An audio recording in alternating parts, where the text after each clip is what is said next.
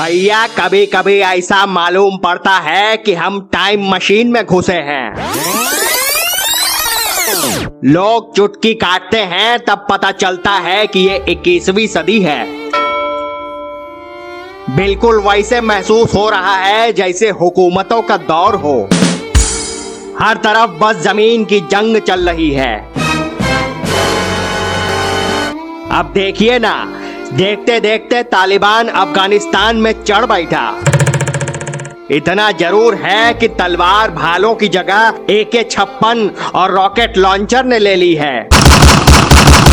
तो घोड़े हाथियों की जगह बख्तरबंद गाड़ियों ने ले ली है। मतलब भैया तकनीक ने तो खूब तरक्की कर ली है।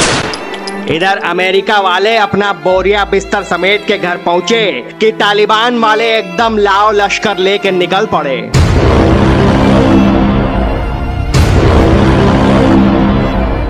फिर जो युद्ध छिड़ा है कि मुर्दा और ज़िंदा लाशों की गिनती करने वाले गिनती तक भूल गए।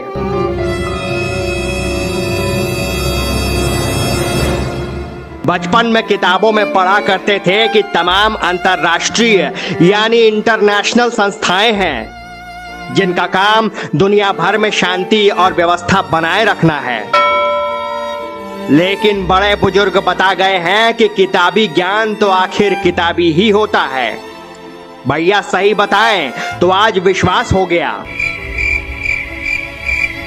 मतलब मजाल है कि किसी देश या संस्था ने चू तक की हो। कुछ देशों का तो खुशी के मारे क्षेत्रफल बढ़ गया। चीन तो पहले ही तालिबान को बहुत बड़ी सैन्य और राजनीतिक ताकत घोषित कर चुका है।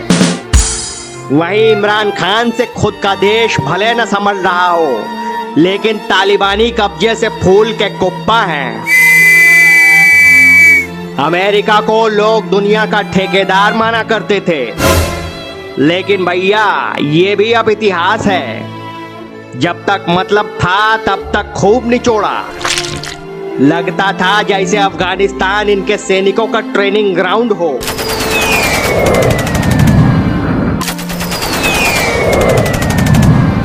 अफ़गानिस्तान ने भी भर भर के अमेरिका से हथियार खरीदे। लेकिन भैया केवल हथियारों से युद्ध जीते जाते तो जंग भी, हथियार ही लड़ते।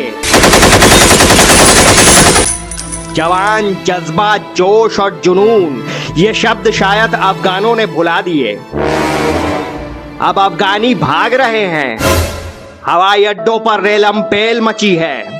लोग जहाजों पर चढ़ने के लिए एक दूसरे की जान के दुश्मन बने जा रहे हैं।